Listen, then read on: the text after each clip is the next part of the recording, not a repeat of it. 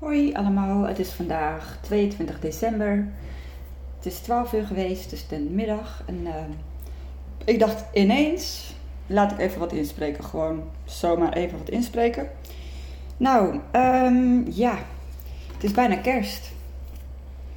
En um, kerst is toch normaal gesproken een, um, ja, een fijne tijd. Een tijd van gezelligheid, van lekker eten, van veel eten, van overvloed, van samen zijn, van ja, met de hele familie bij elkaar zijn, van liefde, van verbinding, van licht. Ja, het is eigenlijk wel een tijd waar de meeste mensen, natuurlijk zijn er uitzonderingen, maar waar de meeste mensen wel heel erg enthousiast van, uh, van kunnen worden. En dit jaar merk ik dat ik het heel erg lastig vind om mensen een prettige kerst te gaan wensen. Ik, ik wil iedereen wel een prettige kerst wensen, maar ondertussen weet ik gewoon uh, dat er een hele grote groep mensen geen fijne kerst gaat hebben. En dat in tijden van kerst of feestdagen of dit soort dagen, dat ook gevoelens kunnen worden uitvergroot. Hè? Dus stel je voelt je eenzaam, dan wordt dat vaak versterkt rond de dagen van kerst. Omdat, ja, dan hoor je het gezellig te hebben en dan hoor je het, ja, uh, nou ja, dan hoor je bij de familie te zijn of wat dan ook. En als jij er dan buiten valt, dan kan het ook, uh, ja, als je daar niet echt naar, naar kijkt of niet echt even aandacht aan geeft, dan kan het je ook overkomen dat het je gewoon best wel uh, juist rotgevoel, een rotgevoel geeft. Maar goed, zitten we nu natuurlijk in de coronatijd nog steeds. Tweede keer kerst in corona. En ja, weer alles op slot, de horeca op slot en de winkels allemaal dicht. En de ellende die is nog ja, veel, veel erger toegenomen ten opzichte van vorig jaar. En dan nu met name zeg maar de horeca die dicht zit en al die winkels die dicht zitten en al dat leed wat daarachter zit. Dan vind ik het gewoon ja, bijna misdadig om ook als de politiek dan zegt, nou een prettige kerst. Dan denk ik, hoe durf je te zeggen? Hoe durf je? Want, want de meeste mensen zitten gewoon nu financieel aan de grond. Die hebben geen geld voor boodschappen. Die hebben alleen maar zorgen of ze de hypotheek nog kunnen betalen. Die hebben zorgen om de polarisatie en de ruzies binnen families. Die hebben zorgen om hè, het bedrijf wat gewoon eigenlijk al failliet is, maar niet failliet mag gaan, want dan zijn ze ook persoonlijk failliet. Die hebben zorgen, ook al zijn ze niet failliet, dat ze wel door de, hè, door, door de steun, wat geen steun is, door de overheid, uh, ja, een soort van nog bestaan. Maar daarmee dus ook ja, 100% afhankelijk zijn geworden van de toekomst. Hè? Van wat wil, wat wil de politiek? Want dan krijg je natuurlijk te horen van ja, maar jullie hebben steun gehad, dus jullie mogen open op deze voorwaarden. Want ik verwacht zelf dat 15 januari, de, of, of waarschijnlijk nog wel eerder, dat de boodschap gaat zijn. Uh, hè, we gaan weer wat open, dingen opengooien, maar dan dat die 2G dus wel een plicht gaat worden. En dat mensen dan, ja, logisch, maar ook weer niet. Ik vind het niet meer logisch, maar ik snap het nog wel. Dat mensen dat dan gaan doen. En dat je zo steeds verder die fuik in wordt getrokken. Dus dat vind ik echt, uh, ja, dat is eigenlijk hetzelfde als wat je in uh, narcistische relaties ziet dat um, ja, je gaat steeds verder, word je de ellende ingetrokken en je wordt door dezelfde die je erin trekt, word je ook weer gered. En dan ga je daar dus steeds meer aan vastklampen. Terwijl de oplossing daar dus helemaal niet zit. Maar, maar ja, je voelt je misschien machteloos, je voelt je ellendig en alleen. En het is uitzichtloos en je, je kunt voor je gevoel geen kant op. Je zit gewoon vast in een web. In een web wat steeds dichter geweven raakt. En um, je voelt je gewoon alleen. En wat kun je nou doen in je uppie? Er valt niet zoveel te doen. En ja, dus ik vind het gewoon zelf uh, moeilijk dat het nou kerst wordt. Voor, omdat ik dan denk van ja, er mogen maximaal vier mensen langskomen. En dat gaat al heel veel gedoe opleveren. En de een is wel geprikt en de ander is niet geprikt. En daar is al heel veel weerstand op. En ergens hoop ik dan ook, want um, de mensen die nu wel geprikt zijn, die hebben gewoon gedacht van nou, hè, ik doe dat en ik geloof erin en ik neem twee prikken en dan kan ik weer leven. En dat blijkt dus nu niet zo te zijn.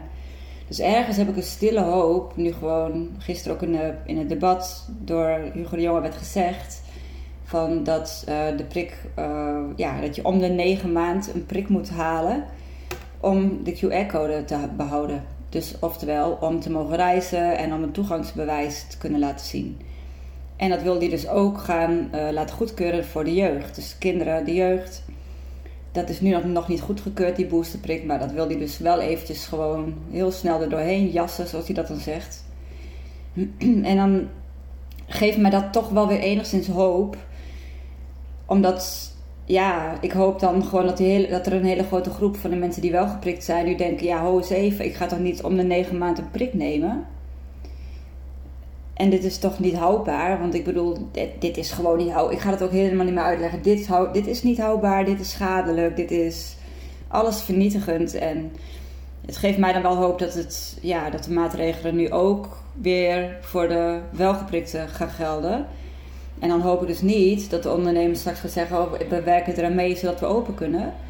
Want ja, de boel is al kapot. Dus er is dan maar één uitweg en dat is de andere kant op. Gewoon drastisch 180 graden draaien en de andere kant op. Want ja, dit houdt geen stand. En ik denk ook al ben je ondernemer en ook al heb je een horeca-onderneming. En stel dat je dan denkt van ik heb geen, geen keuze, dus ik moet wel meebewegen. Nou, dan gaat het je ook gewoon heel veel klanten kosten. Dat gaat gewoon, dat loopt dood. En ik snap ondertussen ook de paniek en de stress en de, de machteloosheid en gevoel voor onrecht en de angst voor de toekomst. Want ja, je moet toch je huis betalen, je moet toch de huur betalen of je hypotheek of je personeel uitbetalen of ja, noem het maar op. En dan sta je nu ook als ouders nogal machteloos ten opzichte wat de plannen zijn met de kinderen en de jeugd. Hè? Dus hoe die ook worden blootgesteld aan dit beleid en ook mee moeten gaan in die verplichting. Ja, dus, dus ja, ik, ik heb ook ik denk ook, er valt niks meer aan uit te leggen. Ik hoef niks meer uit te leggen, want dit is toch gewoon zichtbaar. En daarom vind ik het ook heel moeilijk dat het dan bij die talkshows nog steeds blijkbaar niet uh, doordringt. Dus dat nog steeds de, de, de discussies gaan over details waar het niet over moet gaan. De discussie moet gaan vanuit de helikopterview. Je moet even de boel vanuit de lucht gewoon, vanuit de helikopter gewoon naar beneden kijken en dan kijken, maar wat gebeurt daar? En dan zien hoe onlogisch dit is. Want ja, ik bedoel, en nu wordt er dan ineens ook gezegd van ja, nee, maar we kunnen de IC-capaciteit wel uitbreiden, maar daar ligt het ook niet, want we willen toch niet dat iedereen ziek wordt. Maar dat is dan weer zo'n kulreden, dat is dan weer zo hun eigen straatje schoonpraten. Want ondertussen, ehm, hè, door dit beleid, gaan er massaal honderdduizenden mensen gaan kapot. Hè? Of het niet fysiek is, dan is het wel uh, mentaal, psychisch, hè, economisch, noem maar op. Dus het hele kaartenhuis dondert in elkaar. Het hele domino-effect, die, die, gaat, die raast door Nederland heen. Ik heb het dan gewoon hè, over de wereld heen, maar ook in Nederland. En ja, ik kan zelf gewoon heel moeilijk verkroppen. Gisteren loop ik even naar de winkel, winkelcentrum en eh, Holland en Parijs gewoon open. En al die andere winkels zijn dicht. Ja, ik kan er gewoon niet langs heen lopen zonder daarover na te denken. Aan al die mensen die daar werken, aan de eigenaar, aan iedereen die al in die red race zit, in die achtbaan van de afgelopen twee jaar. En dan moet je nou weer dicht voor de kerst. En dan was er dus laatst die onderneemster uit Leeuwarden die dan op tv haar emoties durfde te tonen. Of nou ja, gewoon liet zien. Die waren er gewoon en, en logisch. En dan zie je dus wel dat mensen massaal op gaan staan en crowdfunding opstarten. En dan wordt er binnen no time heel veel geld ingezameld.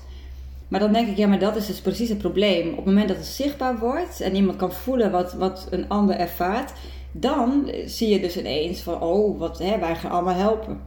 Maar dan vergeten we voor het gemak dat dat achter elke winkel en achter elke horeca en achter elke onderneming die zo geraakt is, hetzelfde speelt. En ik denk, als, we, als dat nou eens doordringt, dan, gaan we, dan ben ik ervan overtuigd dat, dat we met z'n allen gaan opstaan. Want dit laat gewoon, oh dit, dit ene voorbeeld laat zien dat niemand dit wil. Alleen het is allemaal niet zichtbaar. Het is alsof het niet bestaat. En ik merk het zelf ook. Hè? Ik bedoel, ik kan makkelijk praten, maar ik trek me ook sneller terug. Ik heb ook minder contact met broertjes en zusjes. En ik heb er in totaal zijn met zeven. Het is. Ehm, en dan weet je ook niet wat er speelt. En eh, ik heb er nog wel proberen toch wel te onderhouden, dat contact. Maar het is wel moeilijk. En laat staan als iemand dan ook een hele andere mening heeft. Dan is het heel erg pijnlijk. Kan het ook nog steeds zijn. En ik probeer er dan wel actief mee aan de slag te gaan. Van hoe ga ik dat niet tussen het contact in laten staan. Maar dat is vergt nogal wat van, van, van iedereen. Nou, en dan denk ik ook aan al die mensen in de bejaardentehuizen die weer alleen, of tenminste met heel veel gedoe, misschien één of twee, paar mensen mogen zien. En met z'n allen aan die boosterprik ik geloof er gewoon helemaal geen snars van dat het nog maar enigszins nut heeft. Kijk, ik zie heel veel mensen omheen die allemaal corona hebben nu, op dit moment, afgelopen weken. En het zijn zowel geprikte als ongeprikte. Maar over het algemeen, ja, worden ze niet doodziek. En natuurlijk, uitzonderingen daar gelaten, die zijn er absoluut wel. En nogmaals, ik blijf dat elke keer even benoemen. Ik heb ook corona gehad in maart 2020. En ik heb long covid en ik ben er nog steeds mee bezig. En ik, ik denk nog steeds, wat is dit nou? Waarom is daar geen aandacht voor? Van wat, wat gebeurt er nou eigenlijk in mijn lijf? Dat ik uh, ja, nog regelmatig heel erg kortademig ben. Maar goed, dat is. De, maar ik bedoel maar te zeggen, ik ontken het niet. Maar ondertussen, kijk, de balans is gewoon kwijt. Want we kunnen wel al de coronagevallen gaan redden. Maar als de rest straks ingestort is en de winkelstraten leeg zijn, omdat uh, dat, ja, hè, als de steun die nu dus al weg aan het vallen is, op een gegeven moment houdt het op. Moeten mensen wel failliet gaan? En dat kan niet, want dan zijn ze ook zelf failliet. Dus het is heel moeilijk. Maar straks, wat, wat voor basis gaan we dan ook verder? Weet je wel, oké, dan hebben we misschien een aantal coronapatiënten voorkomen. Maar ondertussen wel uh, weet ik veel hoeveel uh, mensen met uitgestelde zorg die wel eerder komen te overlijden of te laat een diagnose krijgen. Nou ja, het is gewoon weer, ik, ik kan het allemaal wel opnoemen. Lees mijn e-book anders uh, te vinden op www.mattismaatwerk.nl. Ja, want ik, ik, dit, het valt niet meer uit te leggen. Dit is, voor mij is het zo logisch inmiddels. Maar ik weet ook dat het voor veel mensen nog niet zo is.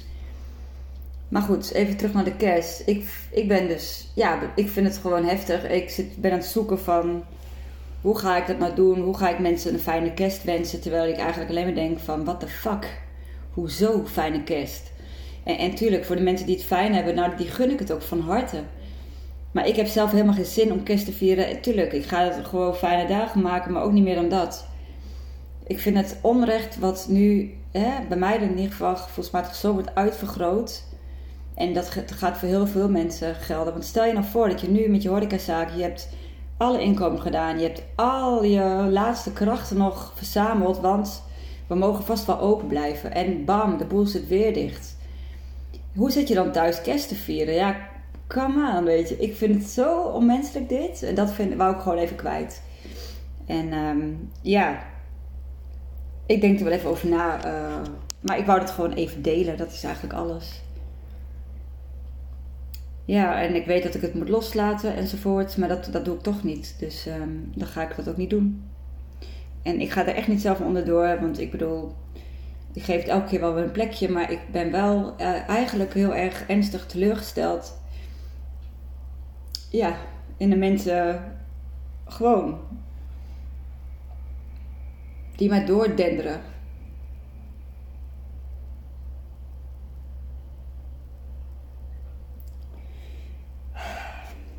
Nou, goed. Ik vertrouw er gewoon op dat, het gaat, dat, dat dit gaat worden gestopt. Want dit kan gewoon niet doorgaan zo. Niet. En dan denk ik, kijk alsjeblieft een keer zo'n persconferentie of kijk die van gisteren even terug. En probeer gewoon eens te zien wat je opvalt. En let eens op hoe, hoe Hugo de jongen doet, hoe die kijkt, wat hij zegt. Hoe die liegt en manipuleert. En heel veel mensen gewoon het leven kapot maakt. Dus laten we daar eens gewoon bij stilstaan deze kerst. Want ik hoop echt dat jij het goed hebt, maar er zijn ook heel veel mensen die hebben het absoluut niet goed nu. En dat vind ik heftig. Nou, het wordt vervolgd. En uh, ja, bedankt voor het luisteren als je het geluisterd hebt. En uh, nou ja, wie weet kan jij iemand in je omgeving die een steuntje in de rug kan gebruiken, dan uh, denk ik dat het heel mooi kan zijn om juist tijdens kerst iets daarvoor te doen. Dus, nou, goed. Wordt vervolgd. Bedankt voor het luisteren. Doeg!